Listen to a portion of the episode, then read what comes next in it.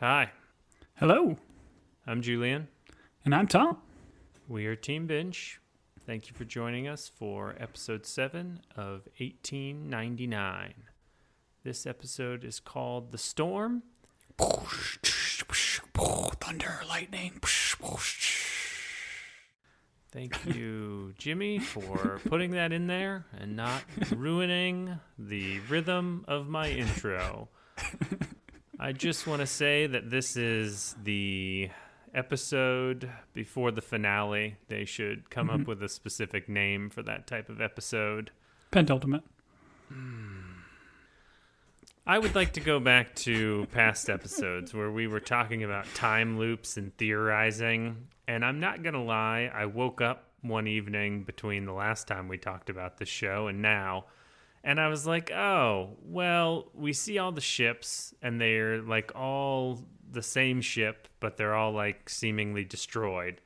And I thought to myself, okay, so when he says we haven't gotten this far before, like they were on essentially each one of those ships and like each attempt they got farther and farther and then this is the first time they like swam from one ship like they managed to bring in uh, a ship that is a newer loop i guess to an older loop and swim across and get on the newer loop is this making any sense at all i know i've diven, dove into this theory very early but when he's like when we talked about they were caught in a time loop my thought was, well, it's a time loop represented by these ships, and so this is the first time they have made it, rather than the ship being destroyed, that they made it from like one ship while the other one was still intact. Does that make sense? I don't I don't know. And my my reasoning there would be because of Daniel. Like Daniel is the kind of weird I don't know, enigma in this whole situation about like and I think we find out in this one because this episode starts with him kind of doing the wake up. So I, I don't even know if I initially thought that he was part of the simulation, but I do think he is part of it, right? Like triangle pops in his eye, it zooms out, and he's he's in it. So if Daniel is the one that's like been working with the boy to try to find the code, find whatever they're trying to do, I'm assuming they've tried to do this dozens and dozens of times. So Daniel has come on the boat when you know Ike and Maura find the original Prometheus that was lost at sea. I think I don't know. Hmm. Okay. I'm saying time loop. I guess what I'm saying is this is the like they have been in a bunch of these simulations that keep repeating themselves and I feel like this is the first time that they have gotten when he says this far meaning mm-hmm. onto like another simulation like early enough in it that they can do something because we don't see Daniel and the boy when the simulation first starts, it's kind of like when the season first started. Everyone's just a passenger on a ship, right? We're all mm-hmm. pretending to be passengers on the ship. Well, Daniel and the boy are not part of that. They like No. They like creeped into this world somehow. But then every mm-hmm. time the simulation starts over, they've got to like creep back in. And I think maybe they don't survive or they get scrubbed from it. And this is the time mm-hmm. that they've. Ooh, I think If you're you right. ju- what you're pulling on is correct, right? Because they, they mentioned at one point in previous episodes when the boy and Daniel meet, like we've never gotten this far before. So to your point, I don't know how they didn't make it. Yeah, but this is definitely his first farthest that they've gotten. I guess what I'm saying is I woke up for some reason, thought of this show, and realized why there's all these past ships, and that's kind of the time loop, or the, that's representative of all these other times they like got into the simulation somehow and either ruined it or it reset. I could be wrong. I don't care. uh, I'm I'm enjoying this show immensely uh, because you can't figure it out. I think something I despise about shows is if they like telegraph or they make it so obvious they beat you over the head with it, and this show is not. May uh, and forgive me, maybe it is for smart people, but for me, I've been confused the whole time, and I love being confused. Well, that's why I think this show is so good because, like, the mystery that they solve, like, they know that they're creating mystery that you are not going to have answers to. And I think I did read something about the showrunners here that they created a three season arc, is, is what they're kind of going for. I think similar Awesome. with Dark when they created that storyline. So they have the beginning, middle, and end of what they're trying to tell here. And I just love that because we've talked about it before on this pod when you have people that just come up with a first season because they've got one cool idea but then can't follow it up it's just it, it shows even in the first season when you have a lot to kind of go off of it, it creates such a, a more dense world and they weren't they weren't afraid to kind of slow down and build up these characters which i also appreciated I do too. And I can only imagine that they've already finished season two and are working on three so that when we complete this, we will be ready for those next two seasons and can roll right into them because these would not be the type of people that would make us wait. They wouldn't, would they, Tom? They wouldn't I do think it they would. us, would Dark they? Dark didn't take that long to come out. I think those three seasons weren't like multi years between them. I think they were relatively quick, but Yeah, I think they brought it out once a year, hmm just like Ted Lasso has. As you mentioned, this episode begins with Daniels. So this is Daniel's episode, and it opens up as most good shows do with a bit of lovemaking. Mm, as most shows should. And this immediately got me to thinking like the lovemaking kind of going on here. I'm like, okay, lovemaking. Are they making the boy? First thing that popped in my head. Mm. It's the only kid we have in this. That's not the first thing I thought of as I was watching these two people wrestle in bed, but I understand that that act can lead to a boy or a girl being Well, I feel like this this sequence has been hinted or hinted at multiple times, right? Because like in the very first episode, we have Maura kind of having a bunch of these flashbacks and giving us a, a lot to kind of conjecture about. And one of them is a very quick flash shot of I think her making love with somebody. So the assumption is that's this part. So my thought was just this has more significance to it. And like we've talked about before, like there's only one kid in this, and it would make potential sense if he is, you know, the boy of of them. Sure. Sure. They're one for one. they did it once and they created one human boy. Much like all of us during these times, they start to discuss what reality is.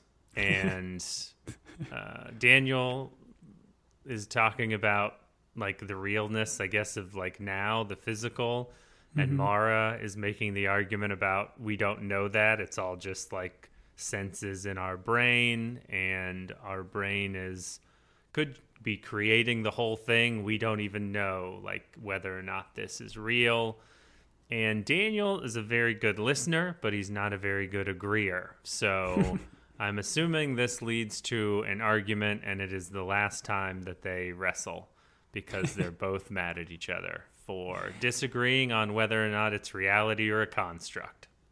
I don't know, man. They they say brain science is like nature's aph- aphrodisiac. So you know, nothing I like to do more than just lay in bed with my significant other and talk about Brain theoretical. science. So, yeah, Yep, brain science and grief are the most powerful aphrodisiac, according to Chas.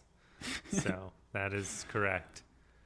They seem to be living in a library, or this room was decorated in a way that made me think of a library, if that makes any sense. Did you get a vibe from this room? I can see that. I can see library vibes, but I think the biggest thing I'm taking away from this room is just how modern it is. So, like, I think there were lamps. There was a bunch of stuff going on in this where it's like, okay, what is going on? This whole show is a lie. I feel like in this room there were a lot of carpeted steps down and like back up that didn't make mm-hmm. sense. And I miss those in houses. Do you remember houses growing up having those weird areas where you like went down a couple of steps and it didn't lead anywhere? It was just like a pit or the elementary school had a pit area in the middle where kids mm-hmm. would go down, fight to the death, and then the winner would get a book. I miss carpeted steps that went to nowhere in houses. That's all I'm saying. Please, Mr. Building Constructors, bring those back. A lot of trips, a lot of falls. A lot of trips, a lot of falls. That's true. It also, like when you were chasing someone in the house, it gave a little bit of flair too, just an added obstacle. Daniel is like, hey, let's never forget this moment. It's very important. And even though we're mad at each other and arguing about what's real, and the sirens start to go off, initiating. I think the voice says something about initiating a shutdown. Mm-hmm. Yeah, we get this kind of voiceover, which at this point, do we know is this in the dream? Is this in like the what's going on, the shenanigans with the boat? I'm assuming it's the boat stuff, right? And it's just kind of bleeding into this dream. Yes, that is what I think. All I know is is is it him that wakes up and there's an empty gown? Well, Maura like slowly walks outside, like while he's still on the bed, and then when he goes outside, he sees like the the gown just on the ground, and Maura's gone. And this is, I think, where we get the sequence where it pans out, and he seemingly came out of the pyramid. So I'm wondering if this room or this space that they are in, that his little sequence, stream sequence is, is the actual pyramid. Okay. Whenever I see empty clothes and someone disappears, I just assume it's the rapture and the good Lord has taken the righteous home and left the rest of us sinners. Listen, who knows? Who knows? We don't know. We'll never know because this show's got two more seasons.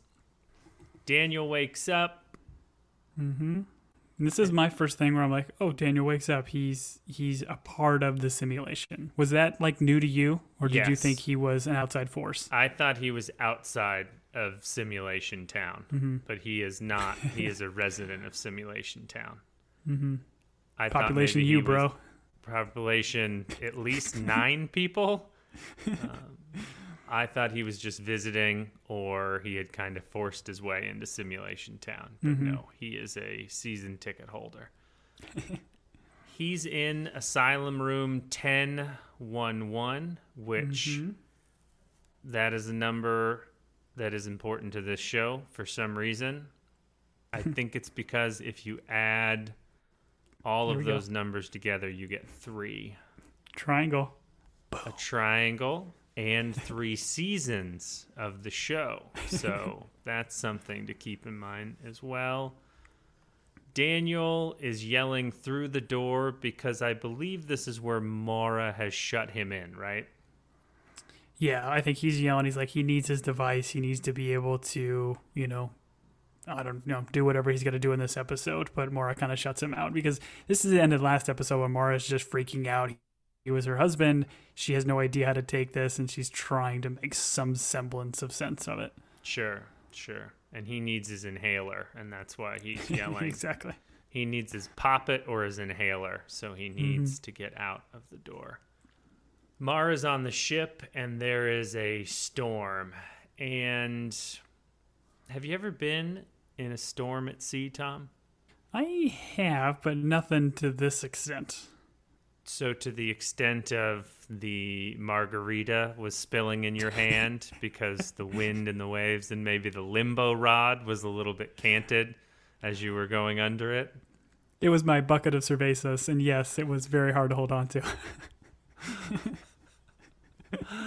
Yeah.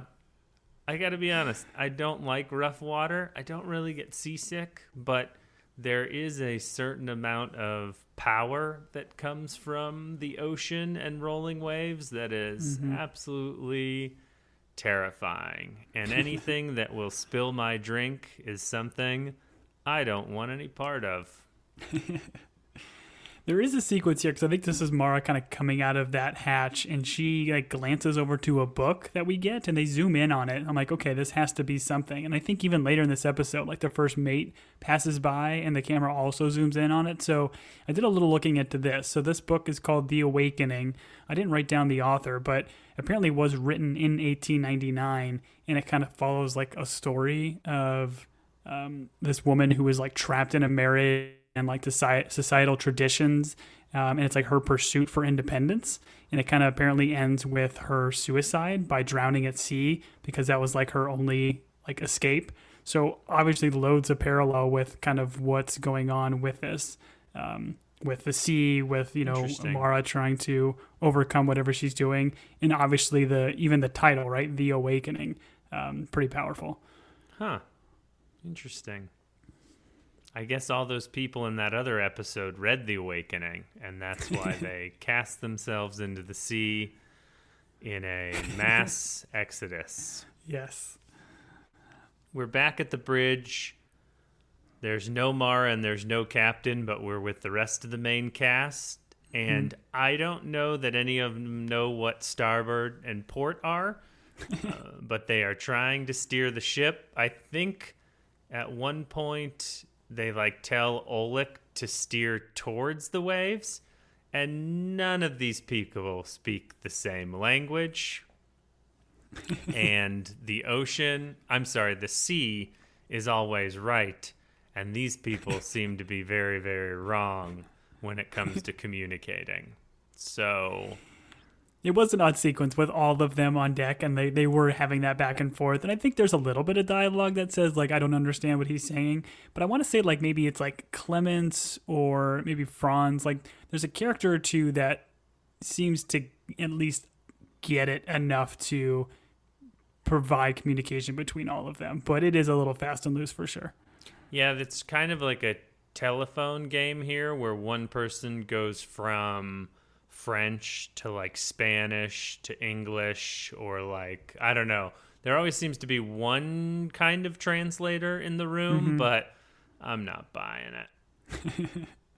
Daniel in the asylum, I think this is where he's like opening up panels on the wall and as I mean I think if you're like a hardware person, like an electrician, this show would probably give you some sort of weird nightmare or trigger because every time they open one of these panels and there's all those wires, I'm just like, who ran those? Like, who, who is like, I don't know, has the diagram and knows which wire goes where? I get a little bit of a panic attack just thinking about the troubleshooting. Someone's like, listen, my Wi Fi is kind of going in and out. Can you fix it? And you've got to be like, I guess I'm going to have to open the wall and figure out which wire does Wi Fi.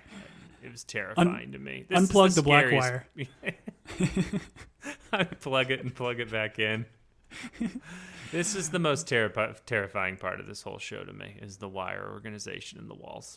It is super. It's a cool visual though, right? Like he pulls the hole off of the ship that he kind of finds in this room, and then boom, there's just like this empty pit of wires.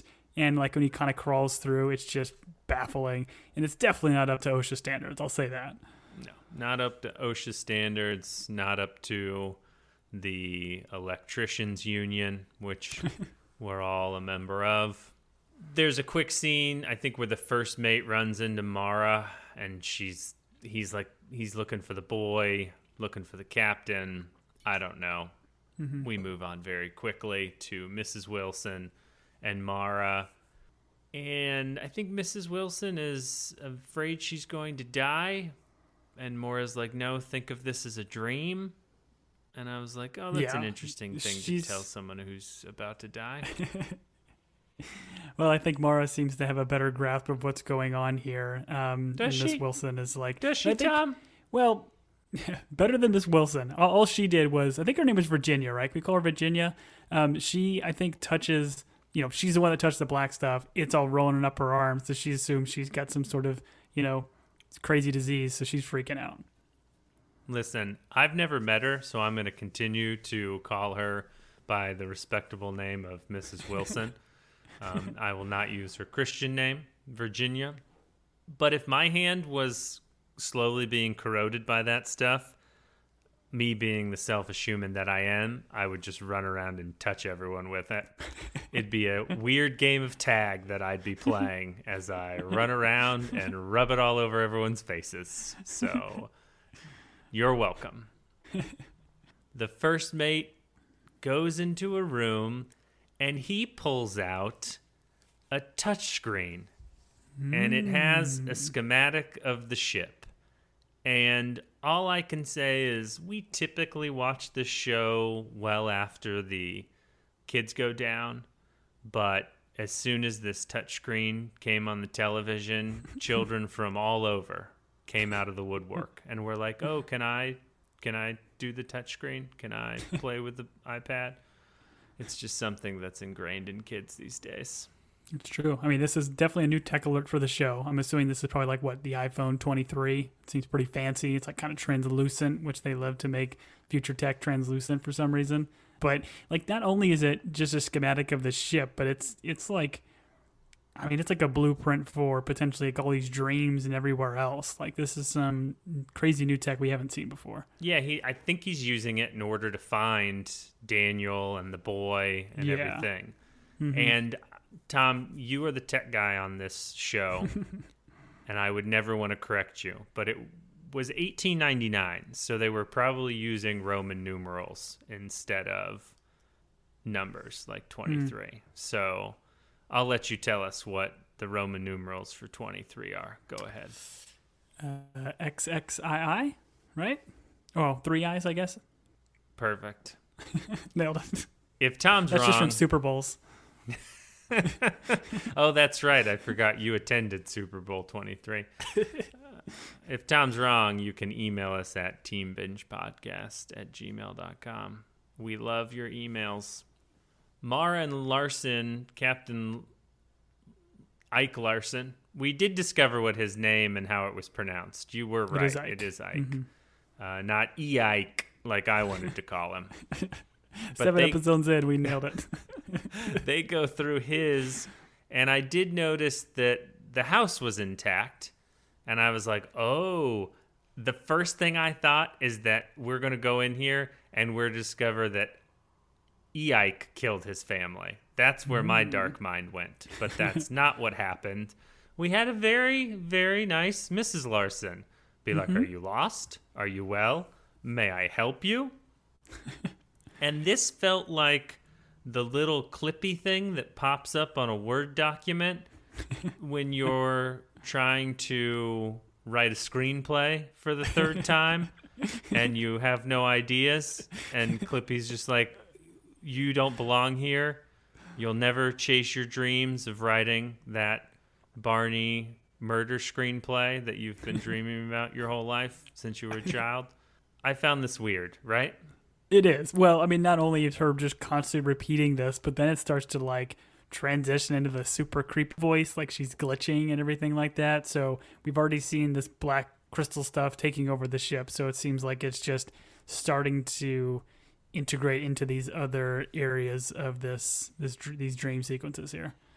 I thought we all agreed to call it something, which was coal. I thought we were just calling the black stuff that's growing in the. I thought we agreed to call it coal. Well, no, but they were they needed coal on their ship, and they had to like. There's another storyline about coal, so we can't just call it coal. okay. if anyone knows where to get some coal, it's the holiday season, and You could use two lumps. yeah, I got a kid throwing a shoe at another kid today, and I about lost my mind.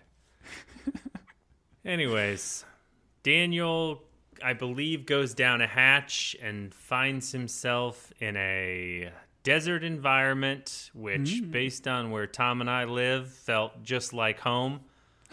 Every time we leave our house, there's a well with like a tumbleweed that rolls by and the skeletal head of a cow. and that felt right at home for Arizona. So I assume Daniel is in Arizona.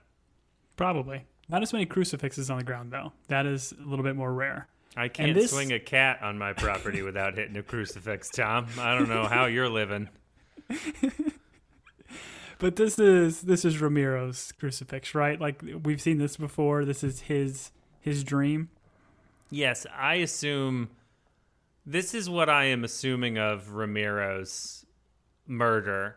I'm assuming Ramiro threw a priest down a well Mm-hmm. After I think it's a taking his assessment. clothes, crucifix, and obviously he took the well bucket because otherwise the guy could just use it as a boat and float away. exactly. but yeah, I think that's what the show is kind of telling here. But I but I like the idea of him like jumping through these other dream sequences, for lack of a better word here, and like uh, giving us no context in it at all because we never got a Ramiro backstory. Right, right.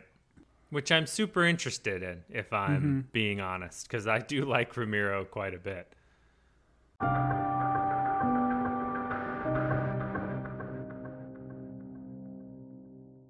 Another day is here, and you're ready for it. What to wear? Check. Breakfast, lunch, and dinner? Check. Planning for what's next and how to save for it? That's where Bank of America can help. For your financial to-dos, Bank of America has experts ready to help get you closer to your goals. Get started at one of our local financial centers or 24-7 in our mobile banking app. Find a location near you at bankofamerica.com slash talk to us. What would you like the power to do? Mobile banking requires downloading the app and is only available for select devices. Message and data rates may apply. Bank of America and a member FDIC.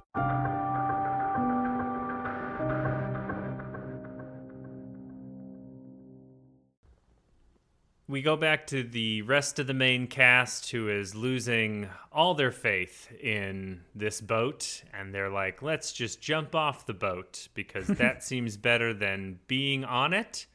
And someone's like, well, you're probably not going to drown, but you will freeze to death. Mm-hmm. That was Papa Danish. That was Papa Danish. No, Daddy Danish. We call him Daddy Danish, Danish on this podcast, Tom. Okay. Mother Danish does some what I can only assume crazy things. Tove has some real choice words for her mom, and I believe this is where she's like, "Listen, I've got news for you. God doesn't talk to you, and Dad doesn't think he's real. So you two have some stuff to talk about." And is this where the water is rising around them, or is that later in the episode? No, I think it is. I think they're wading through water right here. That's why Tove is trying to put on these life jackets and everything. Um, and I think that's where he, that's where Daddy Danish says like that's not gonna that's not gonna help you situation. Right. And both parents are like, listen, we know we've been a wonderful support system for you through the years. and instead of staying that support system, we're going to stand in this hallway and die together. And Tove's like, peace, see ya. and she uh, runs off. And Anker's, I'm sorry, Daddy Danish is like, let us pray. And Mother Danish is like, wait a second. Didn't Tove just say, and then it's gurgle, gurgle, gurgle, gurgle. I like the sequence though, because like we get more into like the parent Danish relationship. Like she is, you know, I don't know, like she's off her rocker at this point, right? Like she's like borderline suicidal. She's like, God has a plan for me. I'm just gonna stay here. I'm gonna I'm gonna take this. And he tries to talk her out of it, but um, ultimately doesn't doesn't succeed. And instead of leaving her there, like he decides, like I'm gonna stay with you, even though we're facing certain death. You're my wife. You're my love. Like I'm gonna stay with you. And I thought it was pretty pretty beautiful. Yes, Tom. Of all the characters I want to spend more time with, you're right. Daddy Danish and Mother Danish seem like a real good time. I think we've spent an appropriate amount of time with them, and pour Okay. one out that the cold waters of the Atlantic took them quickly. Um, and one of them got to meet their maker, and the other one didn't. I don't know. Daniel keeps moving through portal to portal. He's going through all the different realities. I just, once again, like, I don't know what it is about other shows, but this show just nails the effects. Like, it all just looks so cool. And, like, you. ah, there's not a moment I'm lost by, like, the CGI, the effects and we're dealing with i think historically shows with like big boats and water those are historically expensive difficult to mm-hmm. film. But this show does it all and i just want whatever production work they did with this to be used in other shows. That's all i'm saying. Put it on the ballot i'll vote for it. I'm with you, man. Like the the idea of jumping through all these different like timelines and everything, or not timelines, but dream sequences.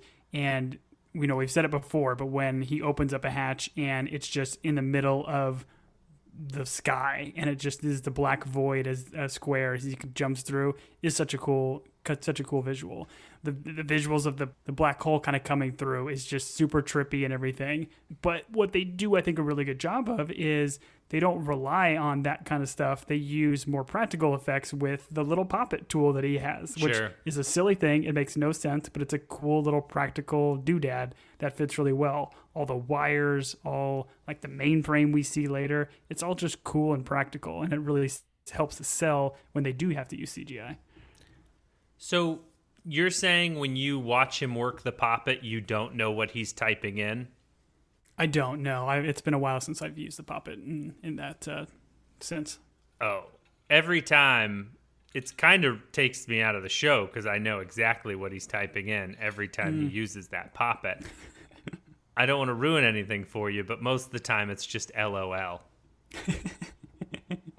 which stands moving it to for laugh out loud. Tom, I don't know. He's not you- doing like emojis. Is he doing emojis too? no emo. It's eighteen ninety nine, Tom. They don't have emojis yet. Okay. Come But on. they have established LOL. yes, I don't. I I don't have time to explain this to you. It can't be any more clear. The audience is waiting for us. there is he does jump through reality, whatever you want to call it, a dream, Mm-hmm. Where there's a postcard of Lady Liberty in the snow. Mm-hmm. And which we seen that- obviously know to be Olek, right? right, right. And this is, I think, it's just a super frozen tundra area, but we see like a line of blood in the snow. It's like super ominous. So again, just super cool. What what happened here? We haven't gotten this Olek backstory, and I want it. right, we haven't visited that area at all, correct? Nope. Okay. Nope. From there, we go to the coal room. And I really wish that one guy that was diligently shoveling coal all alone, like, popped back up. And he's like, I'm cool now, guys. I'm still shoveling snow. but instead, it's Franz running around. And then, oh, this is the part where he's like, they go back up to steering. And mm-hmm. he's like, Olek, steer into the waves. And I was Yeah. like, these guys have obviously seen a perfect storm. I appreciate this though. Like uh, Olek's getting a very big promotion here, right? Goes from shoveling snow or not shoveling snow, shoveling coal down there to heading up to the bridge and running the ship. Tom, let me help you. He went from shoveling snow, probably murdering someone, to shoveling coal, Oh, less murder. Now he's steering the ship and he is the ship's captain. It would have been great if he had turned to Franz or Ivan, depending on the translation, and said, The captain I am now, or something along those lines. that classic tale. Then we have a side quest mission where Tove and Franz have to go and close all the bulkheads because the water's coming in, and if we can close some bulkheads, if the Titanic taught us anything, if you close enough compartments, the boat probably won't sink. And so that's where Tove and Franz are going. Do you feel a connection between Tove and Franz? Uh, no, not at all. Okay. Do you? Do you feel a connection between Tove and any other cast member on the show? Uh, Krester? Previous? Not anymore though. Okay. I think it's a cop out to say that because they're siblings. But I like to think that someday Franz will find love. That's all. Mm, no, he bleeds too much. He does bleed too much. He's like, I ain't got time to love. I've only got time to bleed. And then he gets sued by the governor of Minnesota. I feel like that's a romantic comedy. That'll be a spin-off show. Well, yes, and hopefully they have a, some side stories with Daddy Danish and Mother Danish because we all know you want to spend more time with them, you weirdo. Mother Danish was I'm not I'm not for, but I, I feel for Daddy Danish. Oh, I always feel for Daddy Danish. A Daddy Danish and a cup of coffee on a Sunday morning, incredible. Maura heads to room 1013, which maybe I should be smarter, but I believe that's Daniel's room, correct? Her neighbor? Fact, yes. Husband and because she goes yeah, she goes through the thing. I think she actually quickly sees like a picture of herself too as she's going down there because we did see that Daniel had a picture of her. So that was kind of an interesting bit. Then she goes through that hatch and she appears in the lovemaking library. Which again, I think is the pyramid. I don't I don't know. So, I guess I apologize. Maybe it's a little redundant to call a library the lovemaking library because we all know what happens in libraries. Is this a picture we see of Maura, Daniel, and the boy? Is that what's happening? Is this where she runs into all the pictures? Yeah, she sees all the pictures kind of I don't know if they're on the bed or on the floor next to it, but she starts to have these like uh, quick flashbacks and things of I think again maybe potentially them making love or whatever. And there's this really quick frame of space, which I thought was super odd. I did no idea what to make of it. Did you catch that? No, no, this is the first time hearing about it. Literally Yeah. in this moment in 2050. As we were watching through, I took that note. I'm like, I don't, I don't know what that is supposed to be. If it's supposed to be some sort of mind mess up with us or whatever, but I thought that was interesting. But this is where we do get the confirmation that this is a whole family um, that is together, and you know, sure enough, the boy is her son. Do you think this is one of these shows that's trying to prove just that the Earth is round? Because I gotta be honest, I've just, I don't, I don't need more Earth is round stuff in my life. yes, they are a family, based on the pictures, and the Earth might be round. I don't know. I guess we'll find out in the finale. I don't know, man. Some of the promo posters for this show kind of just showed that uh, boat falling into a triangle, so maybe it is flat. Oh yeah, and someone like pulled the bathtub plug. There goes the boat. Yeah, I know that game. Ruined a lot of fun times when I was a kid pulling the bathtub plug. There's an empty grave, there's a tunnel, and there's a boys' room. And gotta be honest, the thought of a child living in like a bunker at the bottom of a grave is kind of a sad thought, right? Well, I mean, did your mind not immediately go to once once they showed the grave opening up and Daniel like going down into it and it being a boy's room? I'm like, okay, this is super sad. This has got to be the boy's coffin, right? Like the boy is dead, and this is I don't know how they've coped with it. I mean, they put a lot of work into that coffin. There's so much space for activities, and there's like a lot of color coding. And yeah, I once again, I didn't, I didn't know if this was like a memory palace of grief. Like I mm-hmm. don't know. It was, it was just sad because if you're gonna put a kid's like memory essentially in a grave, then that means the boy's dead. Yeah, well, I think we get it a little bit later when they Daniel and uh, Maura kind of have that conversation where they actually talk about it being a simulation and potentially this is all of Maura doing this because she can't cope with the loss of her son. So like when it says that, a lot of this stuff just starts to click. But I, I mean, as terribly sad as all of it is, I think it's just such a cool visual. Like we kind of talked about who is in this grave. Is it Maura? Is it her ma- her mom? Like who who is this? So for like this reveal not to be necessarily like told to us right here, we're allowed to kind of conjecture through through this sequence that oh no, it, it could be the boy. I'm gonna move past this because it makes me sad. So let's let's travel from there to things are shutting down. They need some sort of code, but Maura has the code, but she doesn't remember the code, so she needs to remember the code. And this is a conversation that's happening between Daniel and the boy, right? Uh, yes, because that's yeah. This is where the boy was hiding the whole time. And so the boy gives Daniel his wedding band. Not the boy's wedding band, but Daniel's Yeah. wedding band that the boy has been holding. So maybe this isn't their son. Maybe they're just really close with the ring bearer at from their wedding. Other thought is we have talked about other shows where ring bearers are important. Maybe this mm. boy is a hobbit or a Harfoot if you believe Harfoots are real. And I'm going to move on because I will get real sad if I start thinking about Harfoots and that show. Uh, but this is the this isn't the first time we've seen this ring, right? Because I think the boy did present it or show it when they first met in one of the earlier episodes. Do you I don't that? remember that at all. I, I mean, I remember Yeah. Daniel putting it in his hand, closing his hand around it, and saying, Keep it secret, keep it safe. And then he ran his head into the low beam in the entryway and left. I think you're getting your shows mixed up. He had a longer beard at the time.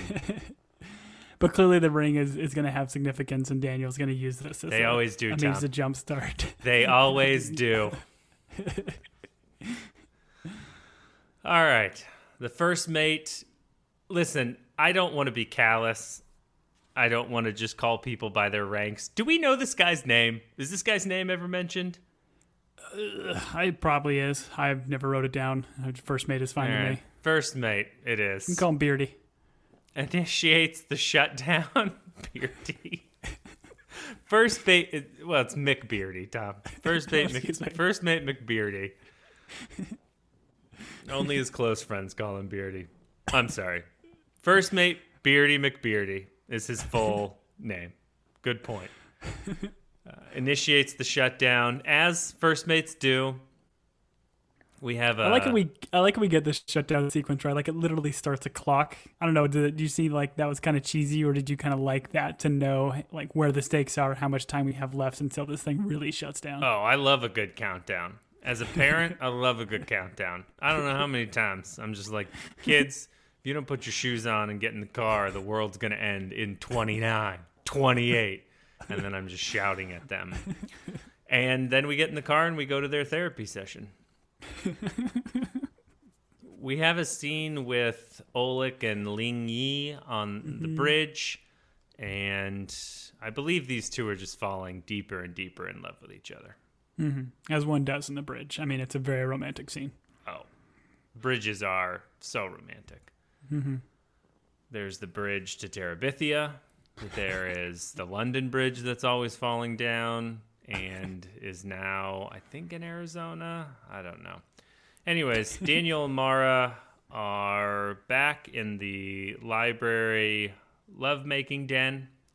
Slash pyramid. Sorry, once again, redundant. They're just in the library den where lovemaking happens.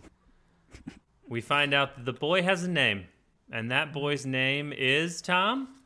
Elliot.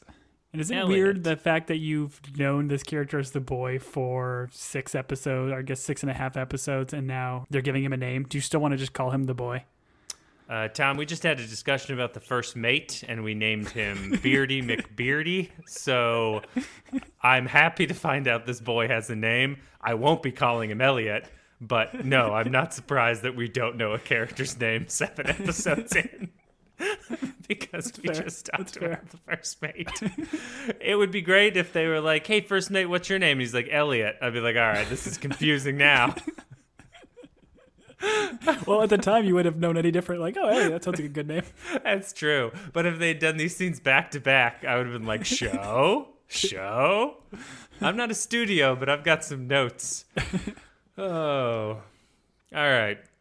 This is where they then talk about how they did have a son mm-hmm. and the boy unfortunately died. Yeah. I mean, again, they don't explicitly say it, but there's enough given to us, right? That that that is certainly what you're gonna have the conclusions you're gonna draw, and that she couldn't cope with that reality and tried to create the simulation to to deal with that pain. It's it's heartbreaking. Right. And this is Daniel like doing his best trying to get her to remember and like mm-hmm. that this is a simulation. And is this Plato's cave analogy? Yeah. So I, this is him bringing it up. Daniel brings up this idea, and did you ever look this up to see kind of what this is? They they kind of talk about it and, and say what it is in the show, but it's a very interesting deep dive. Have you? No, you know? I I I'm assuming it's not in the Bible, so I have not read it. No. So I guess the general idea, and you can look this up because there's I think a lot more to it, and you can draw a lot of different parallels or conclusions from it. But the idea is that people stay born in a cave. Um, if you are looking at the shadows on your wall from a fire in a cave, that is your reality. Those shadows are your reality. They are the ones that are creating everything that you see and experience as a as a person.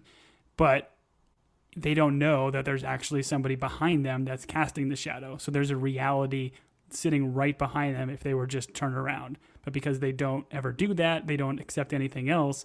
Like that, those shadows become their reality. So it's a very interesting kind of concept of how people can, like, you can make it uh, in a lot of different avenues. How people kind of close their mind to different schools of thought and they don't believe in truth or fact or whatever.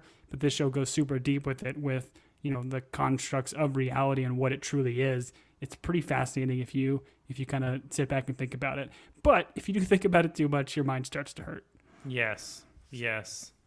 That Plato was a smart man. he was so smart, he created one of the best inventions in the world. Plato. No, the plate. Come on. Oh, excuse me. The uh, Spanish plate.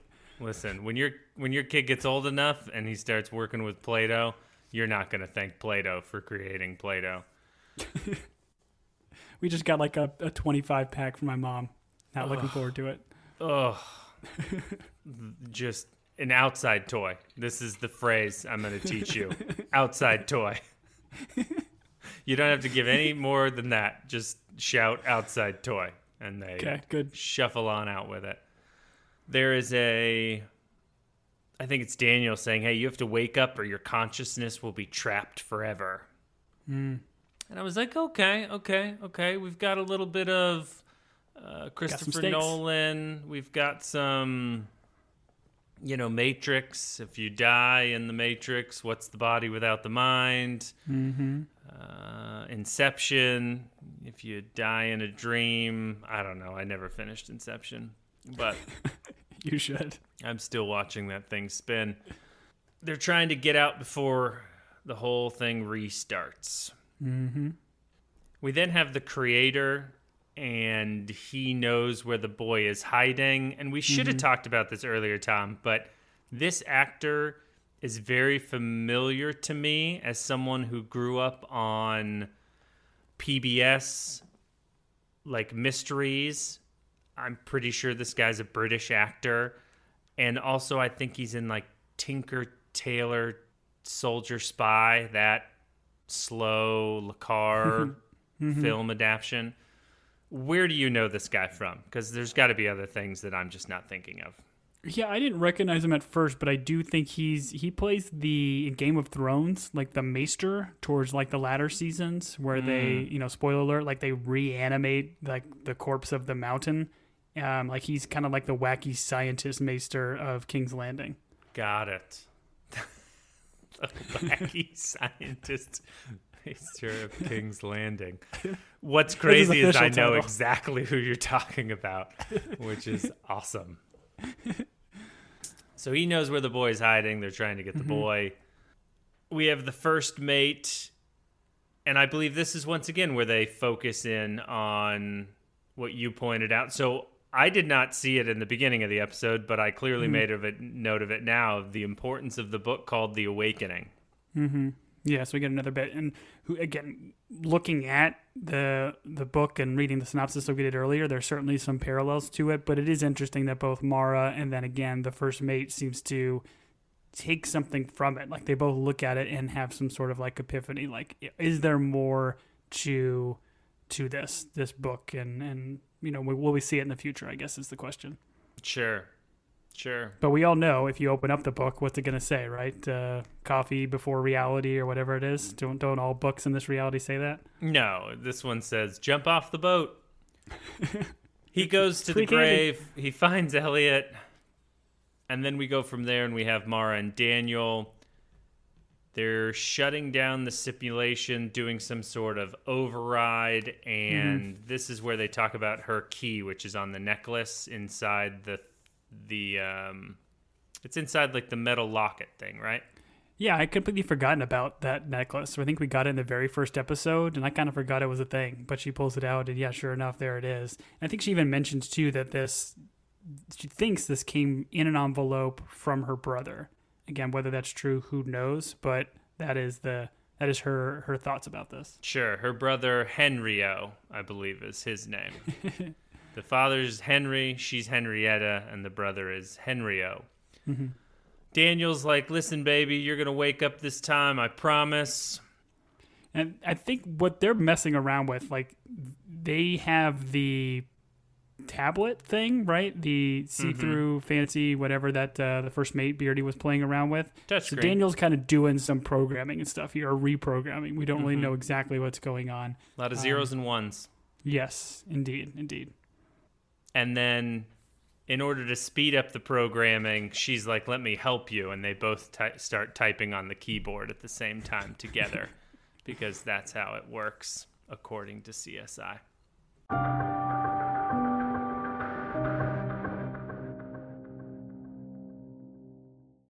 When you need mealtime inspiration, it's worth shopping Kroger, where you'll find over 30,000 mouthwatering choices that excite your inner foodie. And no matter what tasty choice you make, you'll enjoy our everyday low prices, plus extra ways to save, like digital coupons worth over $600 each week. You can also save up to $1 off per gallon at the pump with fuel points. More savings and more inspiring flavors make shopping Kroger worth it every time. Kroger, fresh for everyone. Fuel restrictions apply.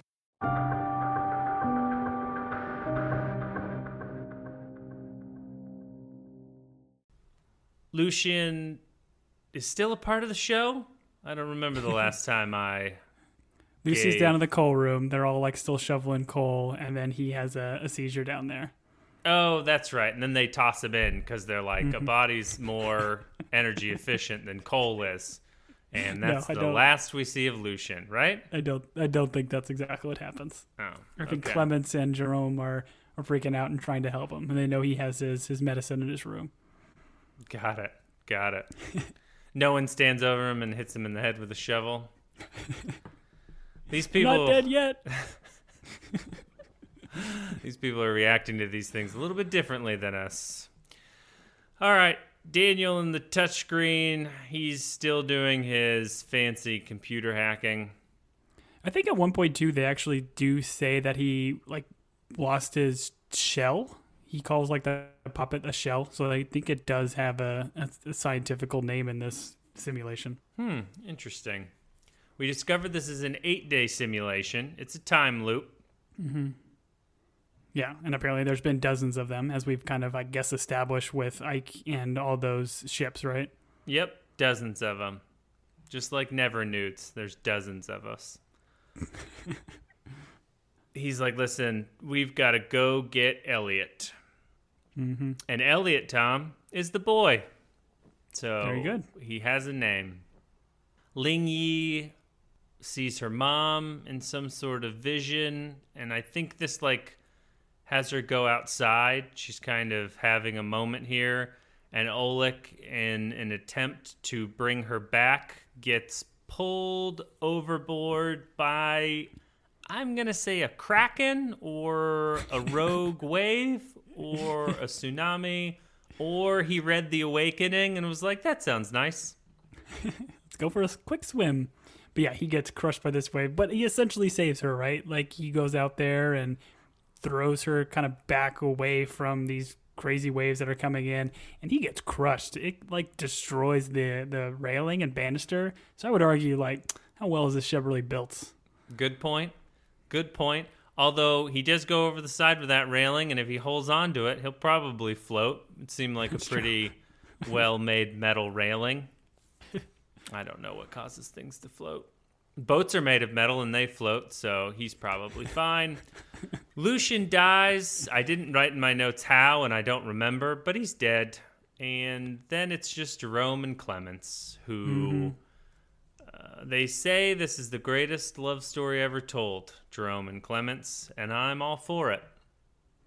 Well, we're getting here, and like, well, in the next scene, it goes to the coal room, and we see them shoveling coal. You know, crazy stuff is going on, bangs and whatever because of the storm, and you know, Angel dies because you know debris falls on him, and they've got a very sweet like back and forth that kind of goes. So we're getting this whole like each each of these characters we've established throughout this series are coming together to try to help others and a lot of them don't have histories right like you know certainly uh, angel and ramiro do but jerome and clémence don't necessarily they're kind of brought together by you know one's love and one's hatred of lucien Sure. um, olek and, and ling yi it's it's very interesting like all these characters are kind of meeting their you know you can call it death, but we know it's a simulation. So what really does that mean? Um, but they're doing it to like sacrifice. It's it's pretty pretty cool and powerful. And like watching all these sequences back and forth and seeing all these characters like just pass one after the other. It is it was hard to watch. I don't know if it got to you emotionally, but it did to me. No, it didn't get to me at all. Listen, we watched an episode where hundreds of people jumped off the side of the ship, and I didn't know them. They didn't they didn't give me any backstory for them. Oh, I I knew all of their stories. They were people going from somewhere to New York. You know, we all know that person. Franz and Tove are continuing to close doors. I do think this is the actual point where Daddy Danish and Mother Danish uh, meet their demise because there's a lot of water. Uh, Franz, who I guess we can now call Hodor, holds the door for Tove so that she can mm-hmm. make it. Yep. Again, another sacrifice here. And who knew Franz had it in him, right? Did you see this coming? I, Oh. I didn't see this kind of twist from him. Listen, I've been saying this from the beginning. Franz is my favorite character and will always be my favorite character. Okay. Ivan, Franz, whatever you want to call him, bloody face and all. This guy, heart of gold, always punching someone in the face. The He is boy, the ship's bouncer. ship's bouncer. oh, I wish that was a. That's great. All right. The boy is then, I believe, at the pyramid with the creator. Mm-hmm. And the creator, as old British actors do, has like a monologue about how they keep making the same mistakes because they can't get rid of their emotions. We should all just be cold hearted, British, wearing funny uniforms, living in pyramids like me. I seem happy. And he's like, oh, it's so silly how these feelings cloud our minds. Mm-hmm. And then he turns to the boy and he's like, I'm your grandfather. Why won't you love me? I think. I don't know. This was interesting though. Did it not like take you back a little bit that he's seemingly the idea of a lot of these simulations is they can get out of this simulation at any point if they are just cold and calculated, but because they're emotions and they're human, they can't get out of it. It was is an interesting idea in play, and I'm not sure what he's getting at. Like, what could they do to to get through this? I don't know. As someone who has, on multiple occasions at weddings, funerals, and Christmas Eve, been called a robot, I don't really understand this feeling talk that he is discussing. Okay. But he does get on the ship's intercom, Mm-hmm. as old British actors do after they've monologued. They love to then get on the intercom and start telling people things. Mm-hmm. Is this? Does he inform them that they're all trapped in a loop? Yeah, he kind of does some more like exposition stuff. Nothing that we don't already know, I think, but he's just kind of telling them that yes, you're trapped in a loop. This is going over and over again. And then I think this is where he makes the proposal say like, I need the key, uh, and if you give me the key, I'll give you your son back. And Daniel's like, "I love you. Never forget." Then he gives her the ring, which when he gave her the ring, I'm like, oh, okay, maybe the ring is the key, and the key we've seen around her neck is some sort of like misdirect or whatever. Sure. Uh, but 'Cause nope, it looks very like a next key. scene. Yeah, but very next scene, uh, the he opens up the pyramid, and very clearly inside the pyramid is a little keyhole that matches Sure. that small key. So I'm like, Sure. all right, well, that was swing and a miss. Listen, anytime someone gives a ring to someone, I just immediately say, "Cast it into the fire." Um, I'm not real great to have it like a surprise engagement or proposal, I should say, because as they're videotaping, you just have a voice in the background going, "Cast it into the fire." Did you And also see though too? too weak to cast it into the fire. Um, that's true. Um, did you notice too that when uh, the creator guy like pops open the pyramid, not only does it have the key there, but you can see that where it does say "wake up" on it. Yeah. which is also very interesting. I don't. Yep. I'm assuming it's just a literal sense, like you flip the key and then boom, you get to wake up. Is that the sense you got? Listen, I get the sense that anytime you see wake up, you're in a dream or you're in a simulation, whatever it is. So, like, uh, so in this case, like, they're even in a dream. And, and like, anytime wake up pops up, I think, okay, we're not in real, real world land. That's what I think. Well, I think I think also something subconsciously is telling whoever is mm-hmm. reading that to wake up. Yeah, I think what we also get in this scene is this is the first recognition that not only are all these people trapped in this time loop, but this creator guy or Henry is too, right? Like he's the one saying, "We're in this loop. We're in this loop. Yes. I need this key to get out of here." And I thought that was a very big revelation because you assumed as the creator he was the one doing all this, but he's just like everybody else here. He is stuck in this loop trying to get out. Yep, you assumed the real world was him in this weird mm-hmm. office building staring at a weird coal pyramid. Yep. But it turns out that's not it at all. I think he flips through some files or something, and we see Cerebrus, Cerebrus, Kairbus in the archive. Mm-hmm. And I wrote Well, I think he's- water, tu- he's- water tunnel to light, Tom. Why did I write water tunnel to light?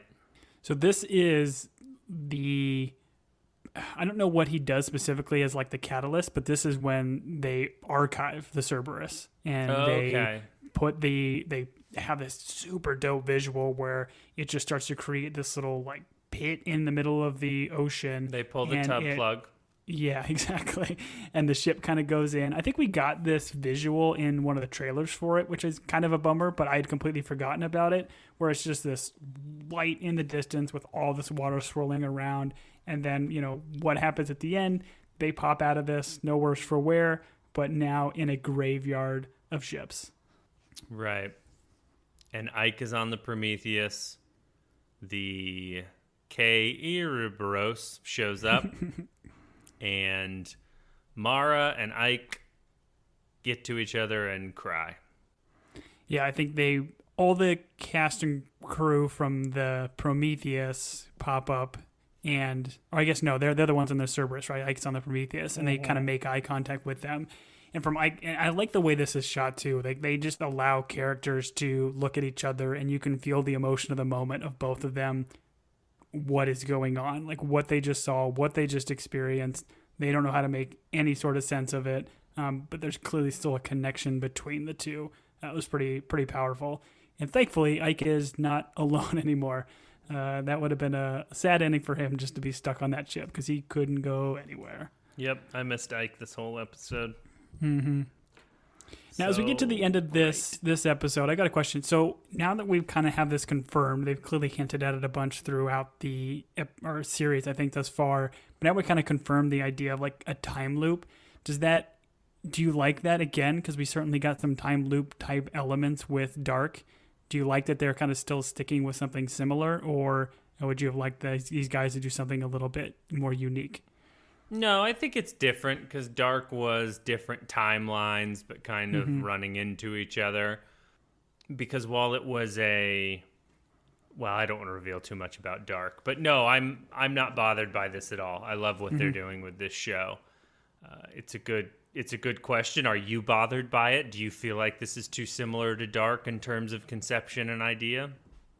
I don't like. I feel it's a iteration of it. Like they have such a cool and unique perspective as to how to present like time and and in reality. It's so fascinating to watch and to see these guys kind of dive back into this genre. Uh, I think it's just cool, and I think what we saw in Dark almost makes this show better for it. Sure. I agree.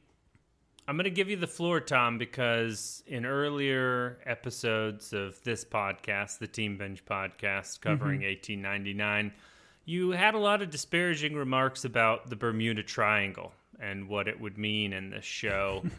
I'm going to give you the floor. Do you think the Bermuda Triangle is still going to come into play, or would you like to give your public apology that the Bermuda Triangle is still fine, still doing well, and that this show didn't create it? First things first, I don't apologize to anybody, so I'm never wrong. I love it. Second, uh, I'd like to apologize to you for saying I wouldn't apologize because that's just the mean thing to say. And you should apologize if you're wrong. And I was wrong. I went down the Bermuda Triangle hole. It was a wrong hole. Uh, I should have went down the brain simulation hole, as you know I usually do. You know, Sure. I've known, been known to do that Sure. but I loved it. Like I love the kind of misdirects with all the marketing that they did for the show. It just screams Bermuda Triangle of a ship going Yep. through a triangle in the ocean, and even like the visuals they do of it having this triangle be a void in the middle of the ocean is not really what we get at all in the show. But it's a cool idea and visual to showcase these pyramids and these triangles we see throughout and the craziness of what we have gotten in the show. And man, like I couldn't be more excited to go into a finale because it's just they've given us so much to this point and we know a lot, but man, do you still have thousands of questions? It's it's such a cool show that can find that balance between keeping us interested um, with with still giving us enough answers to to not just say like, oh, this just uh, is going too off the wall. But I can say I'm sure there's a certain segment of this audience that gets to maybe even like episode four or five and was like, what is going on? This is too much, and might have turned away from this. No, no, no one has turned away from this. Everyone is going full steam ahead, port and starboard. I'm super excited for the finale. This is a show that has given us so many questions, it's given us enough answers each episode. And the other thing is, it's like I care about the characters. I'm not mm-hmm. gonna lie, I'm interested. Yeah. It, and I don't care about the characters because they've done some like weird emotional ploys that shows do to try and get you to care. Mm-hmm. Like, at no point, correct me if I'm wrong, did the character turn to camera and be like, "Hey, this is a picture of my baby girl. I can't wait to see her when I get to New York. I hope I make it." like the yeah. show has not done that. Mm-hmm. I care about these characters. It's so well acted. As I mentioned, the effects are great, mm-hmm. and it's just mind trippy and fun. So Let's go into the finale, Tom, with open eyes and arms and embrace it wherever it takes it. us. I'm diving in. I'm diving into that triangle plug hole thing. Thank you for joining us for episode seven of this weird show. We appreciate you listening. We do enjoy the emails that we get, the messages that people send. We've talked about this before. If you have a moment and you like listening to us, hop on Apple Podcasts and leave a review. You will see a review uh, from me. I snuck one in there, and uh, Apple didn't catch it. You can try and guess which one's from me. the one signed by you? the one signed by me. It's so great. Anyways, if you have questions or comments, uh, leave your criticism at home, but uh, our email is teambingepodcast at gmail.com. Tom runs our social. You can talk to us at Tom. Tell them. Team Binge Team Binge Podcast on Instagram or Team Binge on Twitter. Um, I'm kind of excited to be honest that we're getting close to the end here, and now we can you know maybe engage a little bit more with the audience and get some of their fan theories and ideas as we get through the finale. But so excited, so excited to to end this. I'm actually sad to be honest. Like I want the end. I want to see how they're going to conclude this, but knowing that I've only got one more is a, a sad moment. Yeah, ending a good book, ending a good show. It's always sad. Join us for episode 8. I don't know what it's called. Probably the Bermuda Triangle. Tom was right. uh, where Tom and I will weep with joy as they land this show, but lead us into seasons two and three. I have been Julian. And I have been Tom. We'll see you for the key.